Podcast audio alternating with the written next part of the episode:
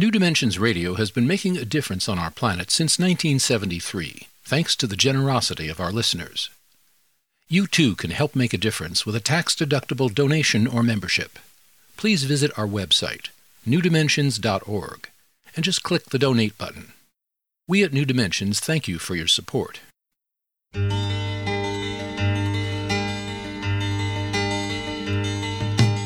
It is only through a change in human consciousness that the world will be transformed. The personal and the planetary are connected. As we expand our awareness of mind, body, psyche, and spirit, and bring that awareness actively into the world, so also will the world be changed. This is our quest as we explore new dimensions.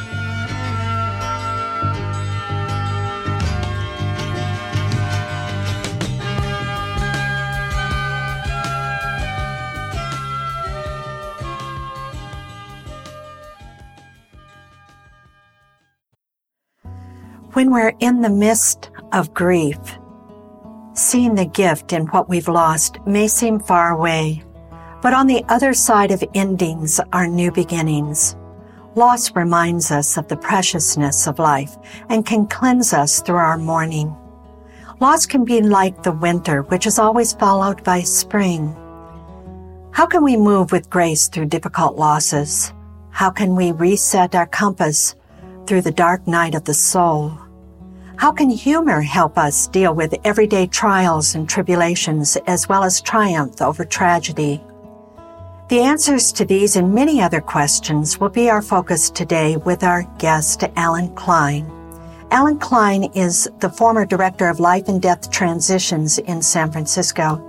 He's a recipient of a Lifetime Achievement Award from the Association for Applied and Therapeutic Humor. He's the author of many books, including The Healing Power of Humor, The Courage to Laugh, Change Your Life, a Little Book of Big Ideas, and Learning to Laugh When You Feel Like Crying, Embracing Life After Loss. Join us for the next hour as we explore the gifts of loss with our guest, Alan Klein. I'm Justine Willis-Toms. I'll be your host. Welcome to New Dimensions. Alan, welcome. Good to be here. Good to have you here. First of all, I would like to, uh, how did you find your way to therapeutic humor? Well, it started over thirty years ago to what some people might say was a tragic event. My wife, we found out, had a terminal illness, um, and she did pass away when she was thirty-four. We found out when she was thirty-one, and it was definitely a very difficult three years. We had a young daughter. Uh, we had just moved to San Francisco from New York City. We always wanted to live there. She was born there. I was born on the East Coast. We found this great Victorian house that I always wanted. I would sit in New York City and draw pictures of Victorian houses, and I guess didn't realize I was manifesting a big Victorian house, but that happened. And then she went to the doctor, and the doctor said, "We need to put you in the hospital and do some tests. Your liver doesn't look great." And they did the test, and he came back and said, "I don't understand this, but you have a rare liver disease, primary biliary cirrhosis." He said, "Mostly women over sixty-five get this," and Ellen was thirty-one. Mm. So needless to say, it was a very difficult three years. There was no hospices at the time, and there were virtually no liver transplants.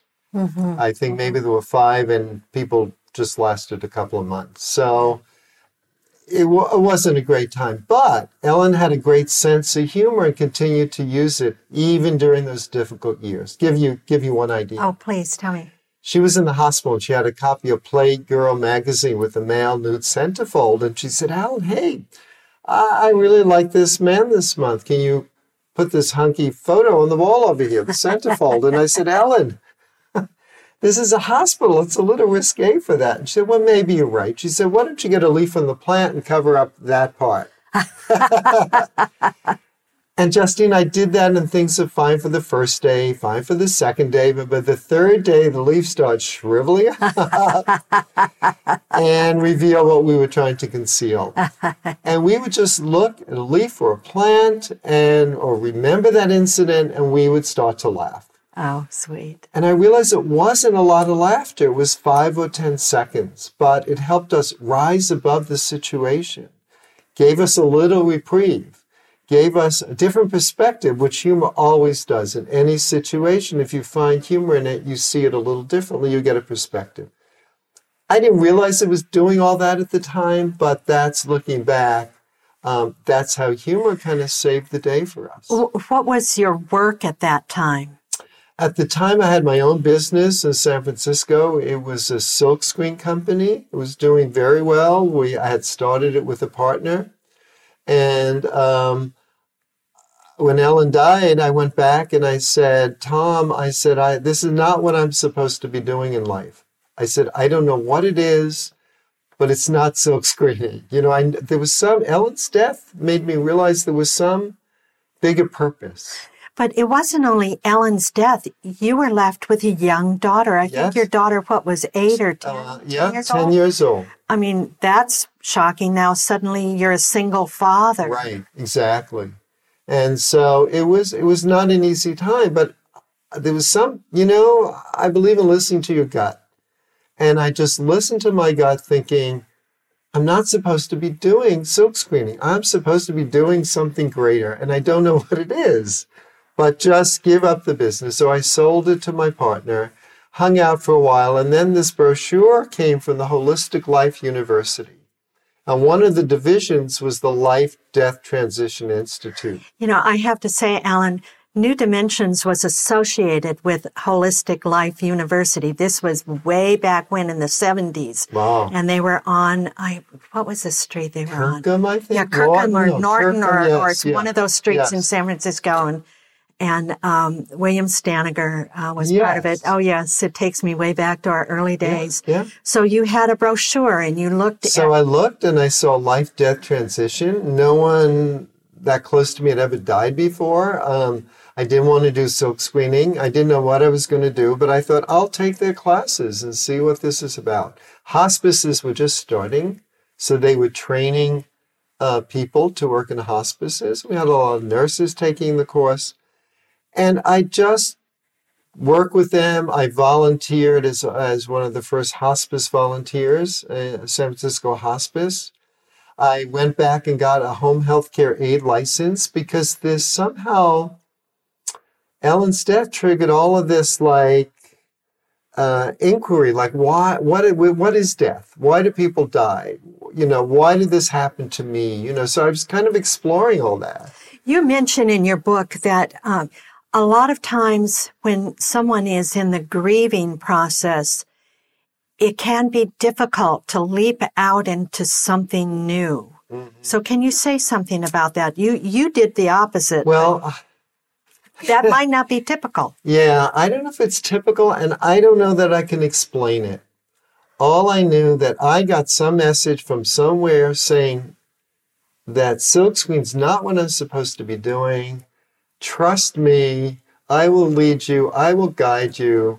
And I still believe when I do my keynote speeches, when I'm writing another book, I am guided to do this. And I, you know, what do you call it? Spirit, you know, I don't know what it is. It's a mystery, isn't it? It's a mystery. And so for me... It's a blessing, too. It was grace. a blessing, yeah. yeah. And a mystery. And I felt real supported because by selling the business... I was able to then go work at Holistic Life for five dollars an hour or whatever I was getting because they still had some other income coming in. Yes. So if I had to go and get like a real job, I wouldn't be able to do that. So that was a blessing. It was a blessing. And I felt, and I also had a rental unit in my uh, Victorian house. And so I looked at that and I thought, the world is supporting me right. in moving forward in a different direction. Now, If we, where did the humor come in? Because you're, you're known as Mister Jol, Jolitologist. Jolitologist. Jolitologist. Right, right, right, uh, so, I and I love it. I love it. And and how? Where did the humor come in? Well, a couple of things. One, looking back after Ellen died, I realized her sense of humor. We always laughed together. You know, we looked at other couples that were around us getting divorced, and we would ask each other, "Why are we still together?" And she would say, Alan, because you make me laugh. Oh. And um, I didn't think I was that funny. I thought I was a pretty serious person, but I obviously made her laugh. And with her, I'd say, Ellen, I'm still with you because life is an adventure that I never knew when I came home from work, because she was a gourmet cook, whether we I'd have a great gourmet meal prepared just for me and her and our daughter, or there'd be thirty people that she invited for potluck and forgot to tell me.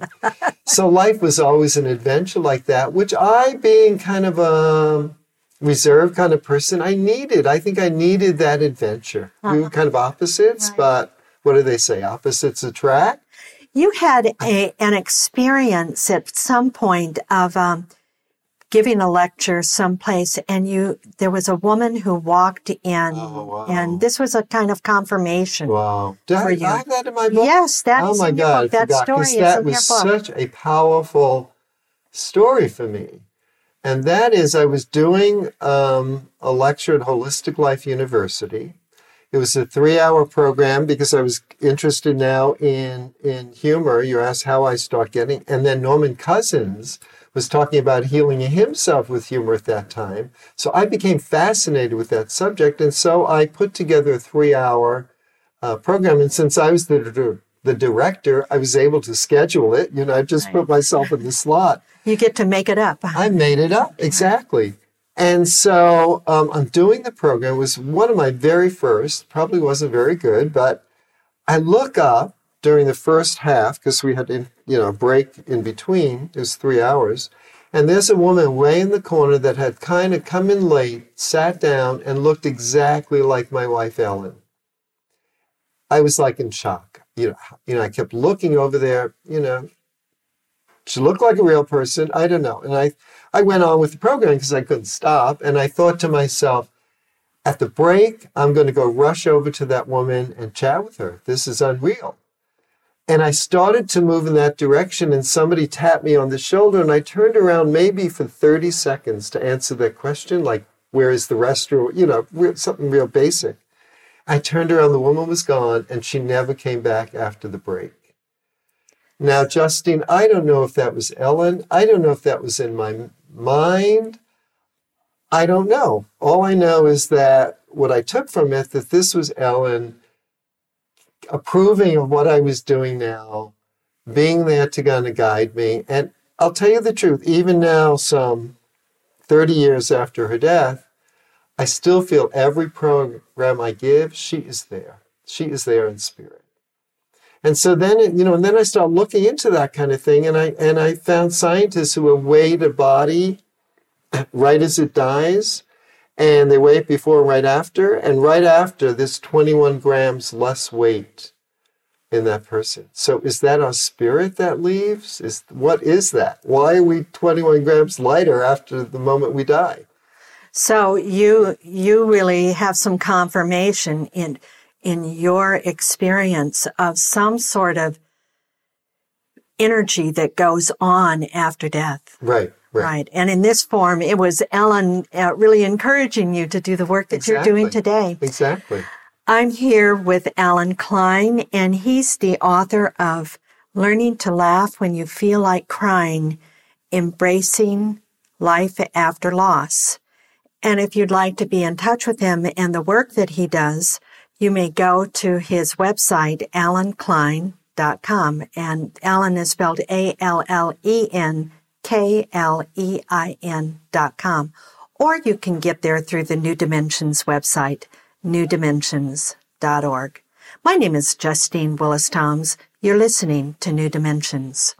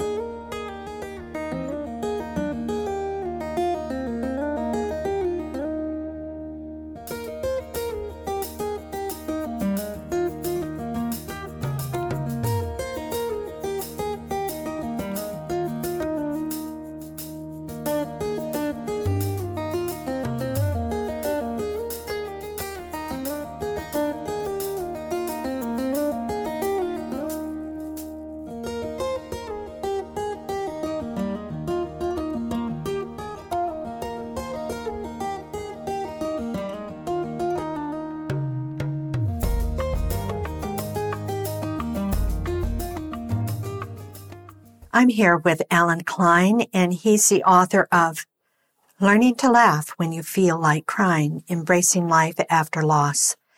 Alan, let's talk about the grieving process. You, you've mentioned in the earlier part of the interview your own process of having a, a, just a terrible loss in your life. And w- talk about the grieving process. There's a, a lot of different kinds of losses. There's, as in your case, the loss of a dear loved one. Mm-hmm. But people can you know, lose a pet, and that can be devastating. We've all known people who are very close to their animal companions, and mm-hmm. that's a big loss. Or, or these days, maybe loss of a job or a divorce. Or, or uh, so talk about the grieving process. What, what can you tell us about grieving and how we can manage it, or, or get through it, or not get through it? I right, what do right, you have to exactly. say?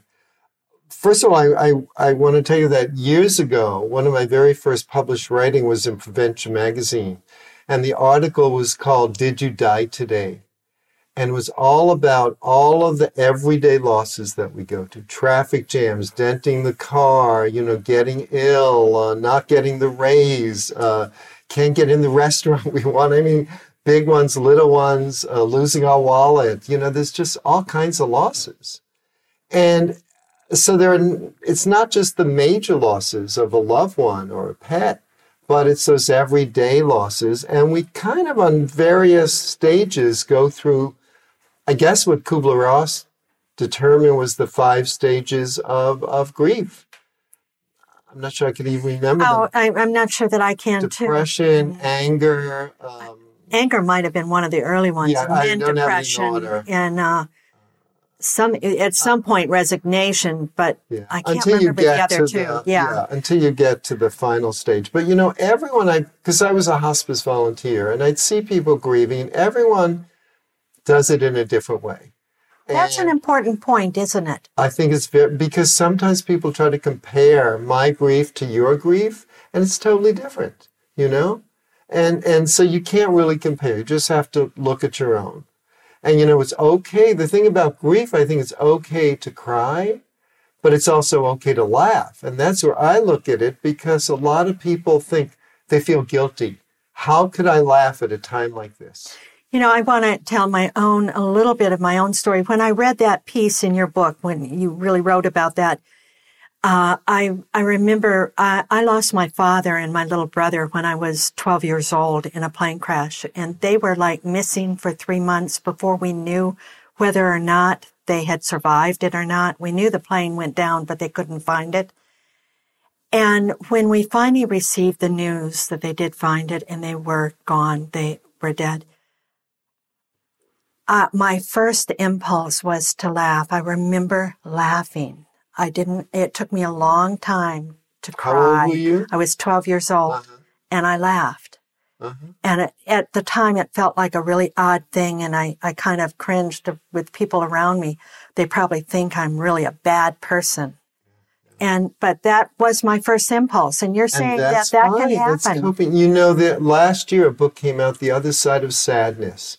And it's by two researchers. Well, it's written by George Bonanno, I think is how he pronounces his name. But his fellow researcher was Dasher Keltner. And they did a two-year study of people, and they talk about it in the book, The Other Side of Sadness, two-year study of people who are grieving. And what they found is those who found some humor started to laugh or found some humor right after the death of their loved one did a much... did much better over a two-year period than the people who did not find any humor. So here we think it's like not appropriate. How can you laugh at a time like that? And yet they're showing that it's so beneficial. I'm not saying that tears are not important. Right, right. You know, grieving is very important. Yes. But also, I don't think we give enough credit to, to finding the humor, to, to, because again, it's going to give us that perspective. You tell a wonderful story of a woman who was, who had lost her husband in nine eleven in the crash of the buildings. And you describe how she was filling out a missing person report. Do you recall this? And she said, oh, and she was filling in details. And then she said, oh, and by the way, he left the house this morning with the worst tie. Do you remember that? She's, I do, I do. And, and you know, can you describe the tie? Do oh, I don't. Remember Let's see. I can. No, I can tell because do. to give the visual, because I just now read it. Yeah. Uh, it was green tie with pink flamingos and palm trees. so, uh, and she started to laugh, yeah, yeah. and and you really described that as when the, she said something like what you had quoted her as saying in the article that you had read. Uh, that she said, well, it's all that my, laughter is all that my family and I have now. Right, right. Because we've lost everything. Right, and, right. and You know, in my research, I've, I've, there's stories like that over and over again I get from people. And I experienced it myself when I was in, uh, a number of years ago, the major hurricane in Kauai. Aniki. Aniki, exactly. I was scheduled to speak like a week and a half later in Kauai at a hospital. And I thought they're going to cancel. They said, no, we need it more than ever. And all of these stories that came up, I remember one story, a woman said, you know, they're telling us, get out, go shelter, go get cover. And she said to her, hus- her husband's like pulling her out of the house and she's going, no, my my laundry's still in the dryer. It's not dry yet. I can't leave. How could I leave with wet clothes? And they just start laughing. I mean, yeah, it's, it just, yeah. the thing is, humor is all around us. But I think when we're dealing with loss and grief, and we forget it, you know, and but it is so beneficial. I know for me, when I am feeling loss and or feeling something very strongly and someone just comes up to me in what I would say is prematurely and saying, oh, someday you'll look back on this and, and you'll feel much better. Or, or, you know, th- these, all these cliches and words of comfort. When right. I'm not ready to receive them, I want to feel something else and I want to be acknowledged. Right. Yes. To feel, yes. to yes. say, I am either angry or I am sad, I am depressed, I am feeling lonely, I feel lost, I feel grief. And I don't want to be moved off of that too soon. Right. And so, if, well, my advice is you need to listen to the other person. You can't, if someone is ill in the hospital, you, you want like to cheer them up, but maybe they just heard some terrible diagnosis right before you came in. You can't go in with a joke. You, you go in and you chat with the person and you see how they're doing. And if laughter comes up, great. If tears come up, great. You know, I learned that as a hospice um, volunteer, that I couldn't go in and try to cheer things up. I just had to be there for whatever happened.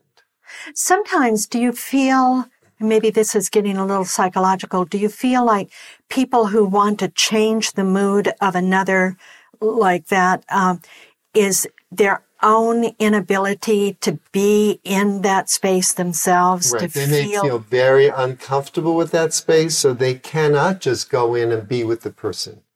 Um, so that, you know, that you talk about what grief is. You know, this this is part of it. Um, part of how do you deal with someone who is ill or dying. Uh, and my thing is forget about the human, just listen.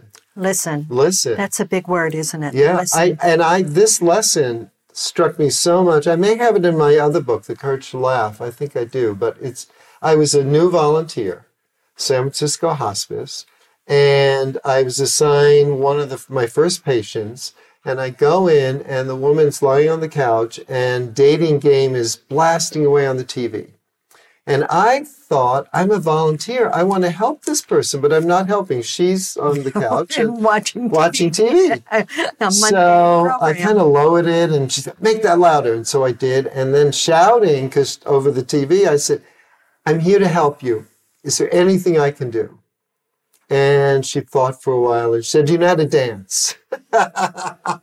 So I got up and I danced around the room to Dating Game music, and I sat down. I said, how do you like that? And she kind of shrugged her shoulders. I was becoming frustrated, so I kept asking her, is there anything I can do? Is there anything I can do? Long silence, and she said, you could leave. Ah. My heart sank. The family came back. I didn't tell them what happened. I went to the hospice office, told them the story, and they got hysterical. Because they said if there was a camera in the corner of the room, watching you dance around the room, you know, interact, trying to please this woman, um, how funny that was. And I start to laugh. But the big lesson this woman, I mean, every person, every patient I work with gave me some lesson. And this one was, you can't go in with your own agenda. There you go. Just listen to that other person. And they're the ones that are dying. You're not dying. They're the ones that are ill. What do they want? So maybe ha- if you had that to do all over again, how would you do it now? If you walked in the room, dating okay, game well, is on? Well, I may talk to her about dating game. Oh, did you see that? Did you like, you know what, you know, kind of in. Sit down with involve her and her. Exactly, watching it with her. Exactly. And then maybe saying, is it, you know, is there anything you need right now? Yeah. But yeah. not keep saying, no, yeah. I'm a volunteer. I want to help yeah, you. What I can help I do? You. I, I, have, I have a way to do it. But right? Thank you, whoever yeah. she was. I don't remember her name, but she gave me yeah. a great lesson. That reminds me of another story that you have in the book, and it was from Leo Biscaglia. Uh, when a, a little boy, he describes a little boy, a neighbor had some deep loss, and the neighbor was crying, and the little boy crawled into his lap.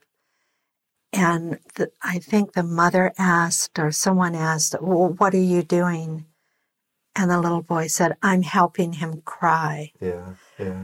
So that's kind of what you're talking about, exactly. is that to help them do what they're doing. Yes, and I have a story that goes with it from my own life, which I didn't put in the book, which I just remembered as we're talking. Uh, when Ellen was dying, I went to a therapist. And after the third or second or third session, he told me, well, Alan, life is difficult. And I got up and I said, my wife is dying. I don't need you to tell me life is difficult. And I walked out and I got um, Shanti at the time. I got a volunteer from Shanti. It was an older woman who lost her husband. We sat and we cried together a lot and we laughed together a lot. Um, Because that's the way, you know, that comforted me more than somebody telling me life is difficult. Right. Just being with another person who understood and listening to what I was going through was so helpful. And then that reminds me that it's it's good not to isolate, although it may be difficult, that we want to pull in and not get out in the world, but it's good not to isolate when we've experienced a, a large loss in right. our life. Right. Because that's, you know, we want to kind of crawl up and die in some ways, you know, and some people do that. And and one of the sections in the book, I talk about how people maybe who are grieving way too long, not that there's a limit, but, you know, for years might be way too long, that there's probably two lives lost, the person that died and the person that's still living but is not getting on with their life. Right. Yes. And you make a good point of that. That it, if we need to, at some point, look at, are are we, as you say, a double loss? Are we just... Right, right. Shrill? So we need to kind of embrace the loss. It's why exactly. the five stages I have in learning right. to laugh, first one is, is losing. I'm here with Alan Klein, and he's the author of many books. One is The Courage to Laugh, and another one is Learning to Laugh When You Feel Like Crying, Embracing Life After Loss. My name is Justine Willis-Toms. You're listening to New Dimensions.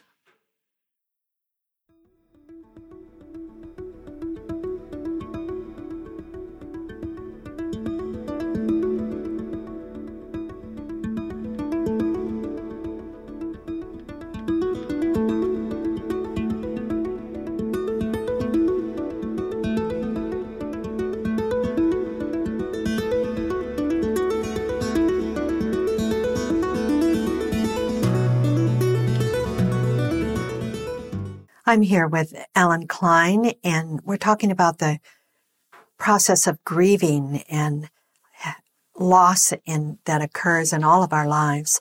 And if you'd like to be in touch with his work and know more about him, you can go to his website, alan klein dot com. That's A L L E N, Klein, K L E I N dot com. Or you can get there through the New Dimensions website, new dimensions dot org. And Alan, the book is divided into five different segments. Right. Can can you say a little bit about each well, segment? Well, you know, first of all, I thought if Kubler-Ross had five mm-hmm. steps, five stages, I want five stages. But mine all begin with L. So losing. And we just talked about that in the last segment about kind of acknowledging the loss because you can't move on till, you know, you acknowledge it. And then the second is learning. And I think we touched a little about that, that I believe loss is a gift. From every loss, we learn. We learn, if nothing else, how precious life is, that we need to appreciate what we have right now.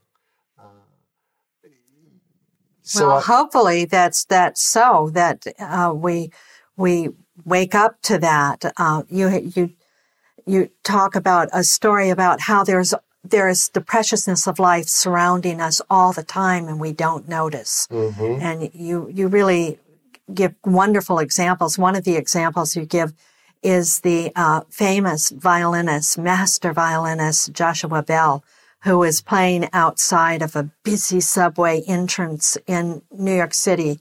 And describe what happened. Yeah, and he's playing, and people are just passing by one after the other and not realizing that this is probably one of the greatest violinists in all the world. You know, and, and and they're rushing forth in their life with right, their blinders right, on. Not even listening to the music, just, just yes. passing right by this incredible uh, person playing an incredible violin. I think that there's a, a YouTube of that that I've seen. Yes, I think it's, there is. It's yes, just yes, amazing. Yes, yes, yes. And he is amazing. But that's, you're saying that that when there is a point in our grief that we need to open up our blinders and right, see right. the and we preciousness. Can learn. That's part of our learning process, you know. Um, one of my teachers, Ken Keyes Junior, said, uh, to want what you don't have is to waste what you do have. Mm-hmm. So if you're focusing on the loss, yes, it was difficult. Yes, you're missing that person. But to keep focusing on that is you, you're not getting what you're, you know, you're not enjoying what you already have. You have an analogy that, that is very graphic for me. And you talk about like in that, in that focusing on what you don't have is like focusing on the emptiness, on what is not there. Right. And you, you mentioned something about if you go near a river and, and you pick up a rock near the river, Uh, and it it has a space. Can you say something about that? Yes, it has a little gully or something. You know, you, you've displaced the rock. And what happens is the water fills in now. You know, it's... it's uh, so nature doesn't like emptiness. Exactly, exactly, yeah. And even in your life. See, what I found in my life when Ellen died, there was this emptiness. There was this vacuum. I didn't know what was going to come to fill it. But looking back, what came to fill it was my passion to tell people how humor could help them get through life. Yes. I mean, I almost failed speech in college. I got a D, I think. And now in my keynote speeches and workshops, I get up and speak. I've spoken to as many as fifteen hundred people in one room. I couldn't do that years ago. But, and you know, when I first start doing it, even now, I get nervous before I speak. That's okay. But I focus on my message that we need to lighten up, folks, that we've, you know, gotten right. too heavy. We need to lighten up even during loss, um, that we will get through this. Uh, you know, things change, um, that you can move on, that this could be a gift to you. I mean, all those lessons. So that's the learning. And then the, that was the second. And the third one. So there's uh, uh, losing, learning, uh, letting go. And I'm sure other other uh, people you've interviewed maybe talked about the Zen story of, of two monks who are walking down the road. Oh, mention that. It hasn't been told in a long time. Oh, really good, because it's one of my favorite Me stories. Too. Two monks are walking down the road, and they come to a river, and there's a woman standing there wanting to cross the river. And so one of the monks goes up to her and picks her up and carries her across the river and puts her down, and the monks go on their way. About a mile down the road, the monk that did not pick up the woman turned to the other and said, "How can you possibly pick up this woman? We're supposed to be celibate. We're not supposed to even look at a woman. How can you possibly pick her up?" And the monk that picked up the woman said, "You know, I put that woman down a mile back. Are you still carrying her around with you?" Uh-huh. Yeah. And how often, whether it's loss or other stuff in our life, we carry that around, and I think that just gets in the way of us living. That takes us to the natural subject when talking about letting go, is the subject of forgiveness and forgiving. Mm-hmm. What can you say about forgiveness? Oh, God. Forgiveness is uh, one of the greatest things we can do for others, for ourselves. um, for the person we lost. A lot of people think, well, how did you, why did you die before me? You know, or or why did you leave me with why this? did you leave me yeah. this way? You know, I think forgiveness could be the greatest thing someone could do after a loss. And forgive themselves, too, because often people who are working with a loved one who's ill or dying think, oh, I could have done more. Or if only I went to the bakery, you know, in the car, it would have been me that was killed and not my wife or my child or whatever. Um, so I think if we don't forgive, it just it just stops us. It just, you know, it again, it's letting go. We need to let go. And one of the powerful ways is to forgive ourselves and others. So forgiving the the person who died, forgiving ourselves, that's a big one that's because we forget oh, that yeah. piece of forgiveness oh, yeah, yeah, that we yeah, kind yeah. of beat ourselves up and about all the things that we didn't do or didn't say or did say or whatever it is. So right. how can can how can we rectify well, that? I, I think um, You know, and I think I did this when Ellen was dying. I, you know, how how can she leave me? Why was this happening to me? How could how could she do this to me, leaving me with a ten-year-old, you know? This wasn't in our script. We didn't right. get married, you know, for her to die, you know. Yes. All of this goes through your head, of course. And then I don't know that I consciously forgave her, but I think by taking taking the lessons I learned from her, particularly about humor and it, sharing that with the world, I think that was my way of forgiving her for leaving. It's kind of keeping her memory going. But I guess you can start a diary or, you know, a journal, I guess it is, and write all the things. You know, I'd have lists. I'd have forgiving that person, forgiving the people that didn't come to the funeral or never called me, or, right. you know, all yeah. forgiving yourself for not doing stuff. Right. Uh, and let me just share with you in... I do a number of quotation books, and in one of my books, there's a quote by Dale Carnegie that talks about when we don't forgive, the other person doesn't know this. We are really hurting ourselves. Yes. And so I got this letter from this woman, uh, don't know her, just a letter saying, it was a two-page letter, she was raped when she was a teenager, and for fifty years she never told anyone. And she said it was just eating away at her. And then she d- discovered this quote of how um, forgiving other people and, you know, the Dale Carnegie quote, how it's hurting her and not the, the rapist, you know, it's, they don't even know. So uh, she said, I took that quote, I put it all over where I could see it every day. And she said, it has given me power to take back my life. Just that one quote. Your book is filled with just wonderful, uh, inspirational quotes that, that speak to us. And one of them that I, I want to read because you quote Eckhart Tolle. And um, oh. actually, there are two kind of together that I wrote down. One is Ann Landers, uh, who I also loved. I don't think anybody's replaced her. Yeah. She was a wise woman. She said, hanging on to resentment is letting someone you despise live rent-free in your head. I, I love that one. Yeah, and that's very much like the yeah. Dale Carnegie. Yes, one. Exactly. They're getting power over you. Yes. They don't even know it. They don't even know it. But if you forgive, and right. you can let that go. The other one that was very powerful is Eckhart Tolle. Whatever you think people are withholding from you, give it to them. Soon after you start giving, you will start receiving.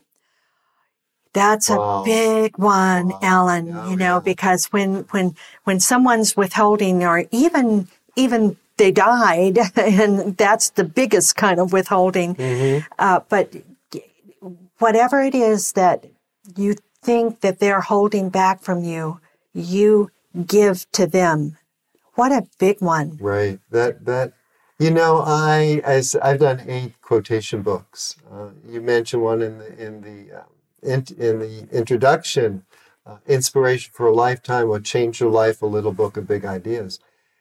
I love doing those because people tell me how the one little quote, like the one from Eckhart Tolle, could change their life. Or the woman that um, told me the Dale Carnegie quote, changed her life.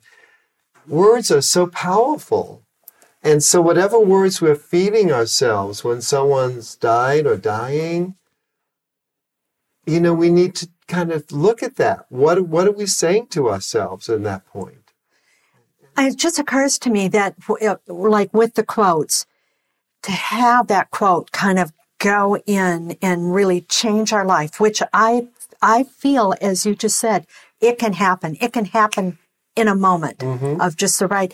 But it's also to be a gift to us and to be that inspiration. There has to be a kind of inner soil that's receptive to it on some level. Don't you feel? I think you're right, and I wish um, I could um, give some compost to people's soil, which mm-hmm. maybe is what I'm doing, but I think it's got to come from the person. You know, you can't. I mean, my, my father was always very negative. You'd always see the half-empty glass rather than the half-full. And, uh, you know, I realized it wasn't until he was actually very much older and probably a couple of years from his dying that I've been trying to change him all my life, and it didn't work, and I was angry about that. And as soon as I stopped trying to change him and just took him for who he was, it, it, almost like giving him the gift that was, you know, making me angry. And you didn't even do it overtly. He didn't even know. It was no, like an attitude change. No, it was change. Just the thing that I just started to change. Um, and I felt so much more love towards him and love coming back from him. Now, why did that change in me? How did that happen? I wish I could tell. I don't know. I know. I, I wish I could too. But yeah. There seems to be a kind of readiness at some point. And that's why it's important to have these tools around, like these books of quotes or whatever it is, or friends saying the right, asking the right question at the right time. That's very helpful. I'm here with Alan Klein, and he's the author of Learning to Laugh When You Feel Like Crying, Embracing Life After Loss. And if you'd like to be in touch with him, you can go to his website, alan klein dot com, and that's A L L E N, Klein, K L E I N dot com. Or you can get there through the New Dimensions website, new dimensions dot org. My name is Justine Willis-Toms. You're listening to New Dimensions.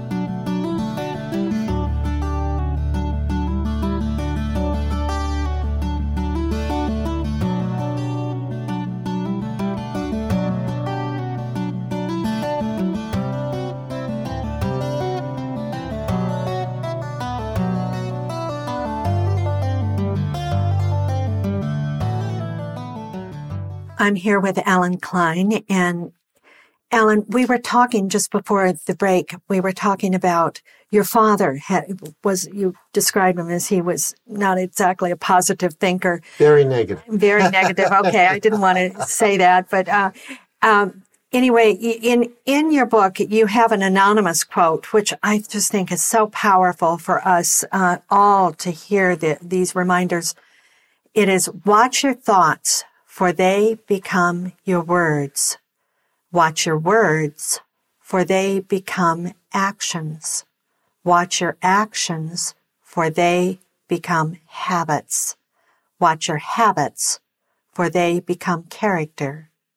Watch your character, for it becomes your destiny. That's a powerful... It all starts with what? Words. And it all starts with thoughts. Thought, th- first start, thought. Watch your, well, thought. Watch your words, watch your thoughts, yeah. Because then they start to come out of your mouth. Right, right. And how many people, I, I, they just like spit out, you know, they don't even think, it just keeps coming. And, uh, anyhow.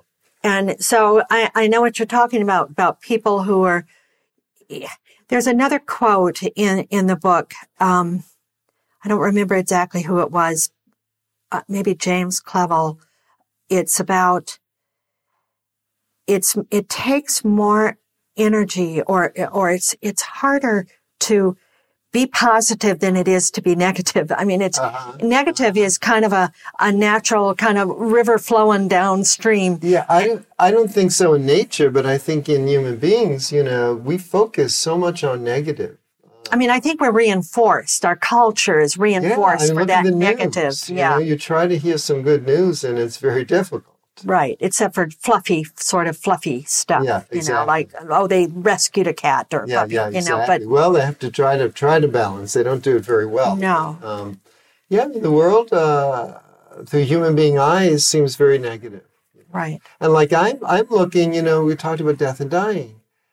It's. It's almost a positive thing if you look at nature. You know, there's the beautiful trees, beautiful leaves, and then what happens in the fall? The leaves fall. They go in the ground to nurture the trees, so next spring all those beautiful leaves can come out again.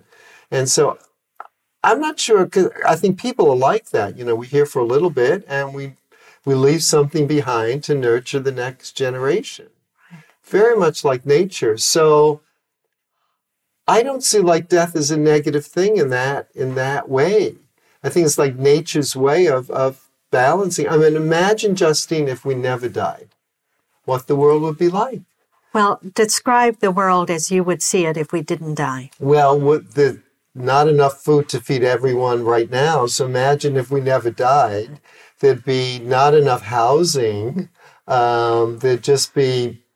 I don't know, you probably couldn't walk down the st- any street as big as we are. Overcrowded, so definitely overcrowded. overcrowded. I mean, and no one would have, not everyone would have a job because there'd be, you know, too many people to... But besides all of that, there's something about the preciousness of life because there is death. Yeah. Don't would you we, feel? Would we, when, you know, I have a deadline to write a book or, you know, uh, you wouldn't get anything done if you live forever. Right? Because right. You can, I can do it in two hundred years. Why, right. why do I? We're, we're a great species for procrastination, right, so aren't we? So why do it now? So, so that, you know, it's it's like, I don't know, it's like death kind of makes sense to me. Yeah. Yes, it's difficult. Yes, it's sad when we lose a loved one, but it's part of life. It's right. not something that we don't know is going to happen. So. Yes. Going back to the five sections of your book, you, you we're Can you mention yeah, we went losing? That was the first one. And then we can learn from the loss. Right. And then we, to move on, to get to the living and laughter, we need to start letting go. Right. And then the fourth one is living again. We can start living again. And we talked about if you don't start living, if you keep grieving, then two lives are lost.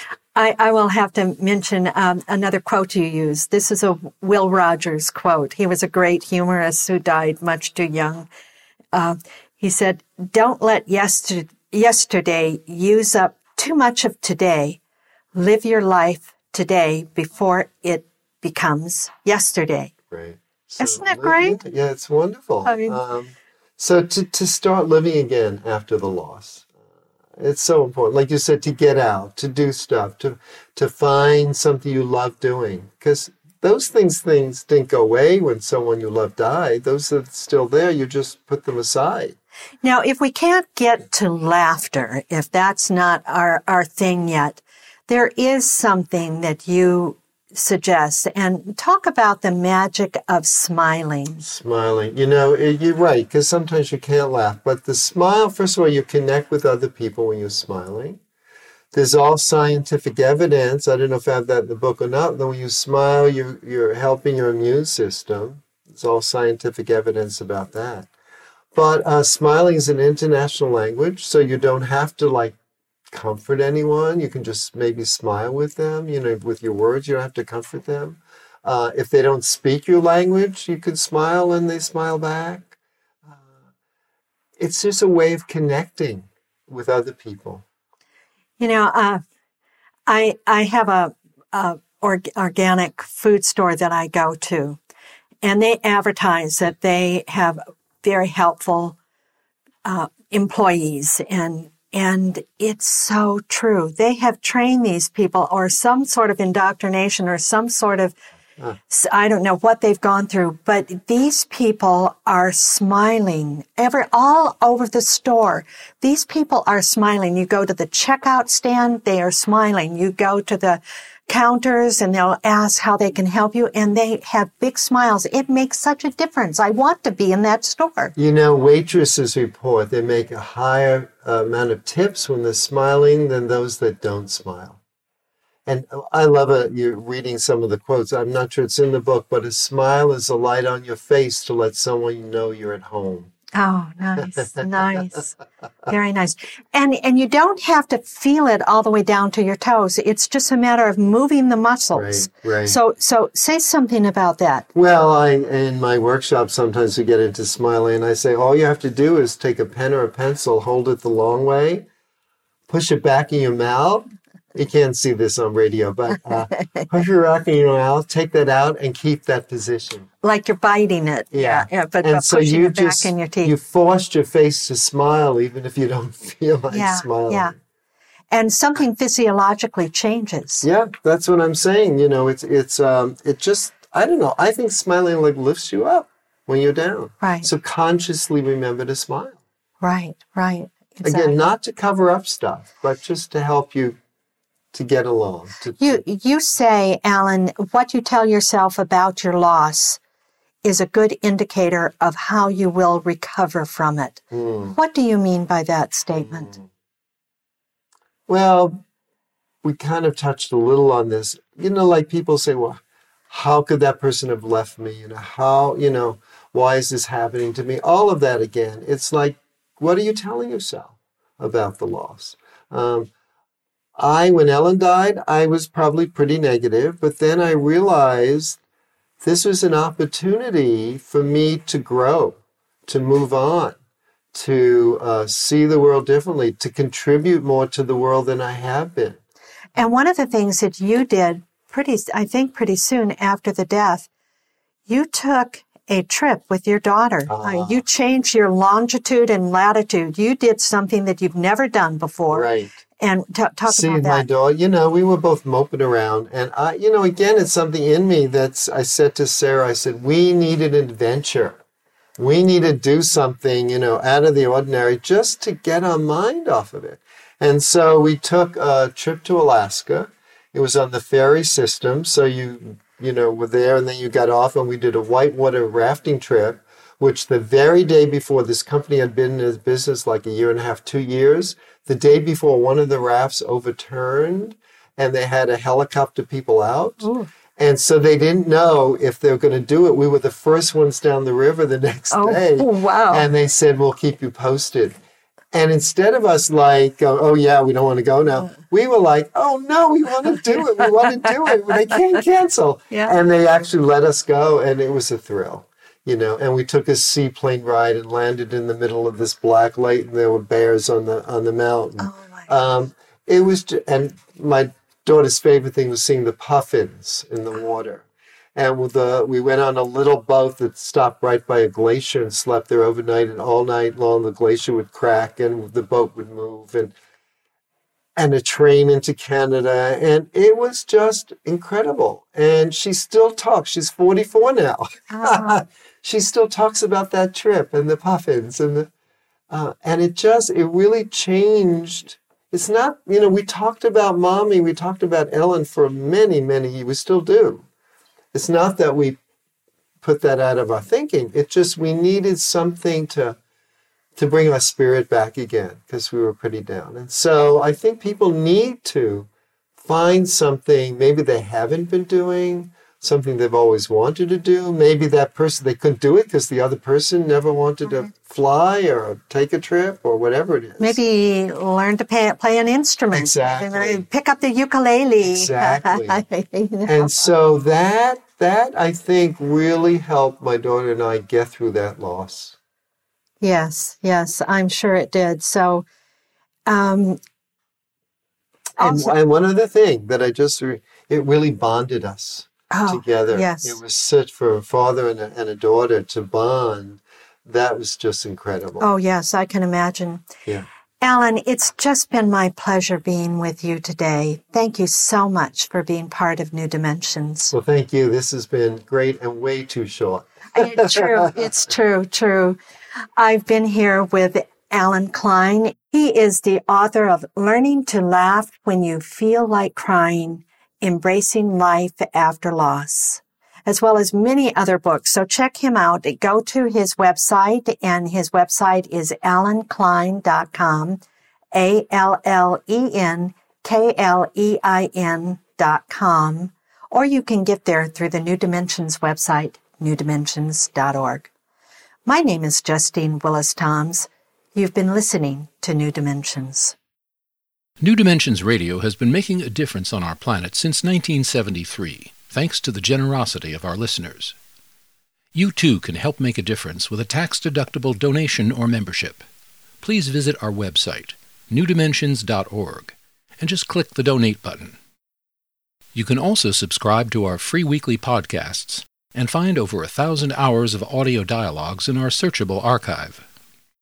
New Dimensions is produced by New Dimensions Radio in Santa Rosa, California, U S A. Our executive producer is Justine Willis-Toms. Our post-production editor is Lou Judson. For over four decades, New Dimensions has been producing weekly conversations at the leading edge. We sincerely thank all of you who have supported us by being members of Friends of New Dimensions, as well as members of our affiliate stations. My name is Dan Drayson. On behalf of everyone at New Dimensions, whose endeavors make this program possible, I'm wishing you well.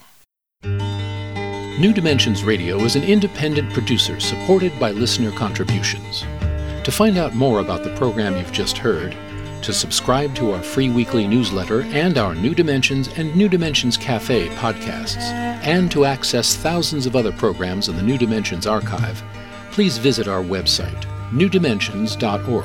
That's new dimensions dot org, or call us at seven oh seven, four six eight, five two one five. That's seven oh seven, four six eight, five two one five. Please join us next time as we explore New Dimensions.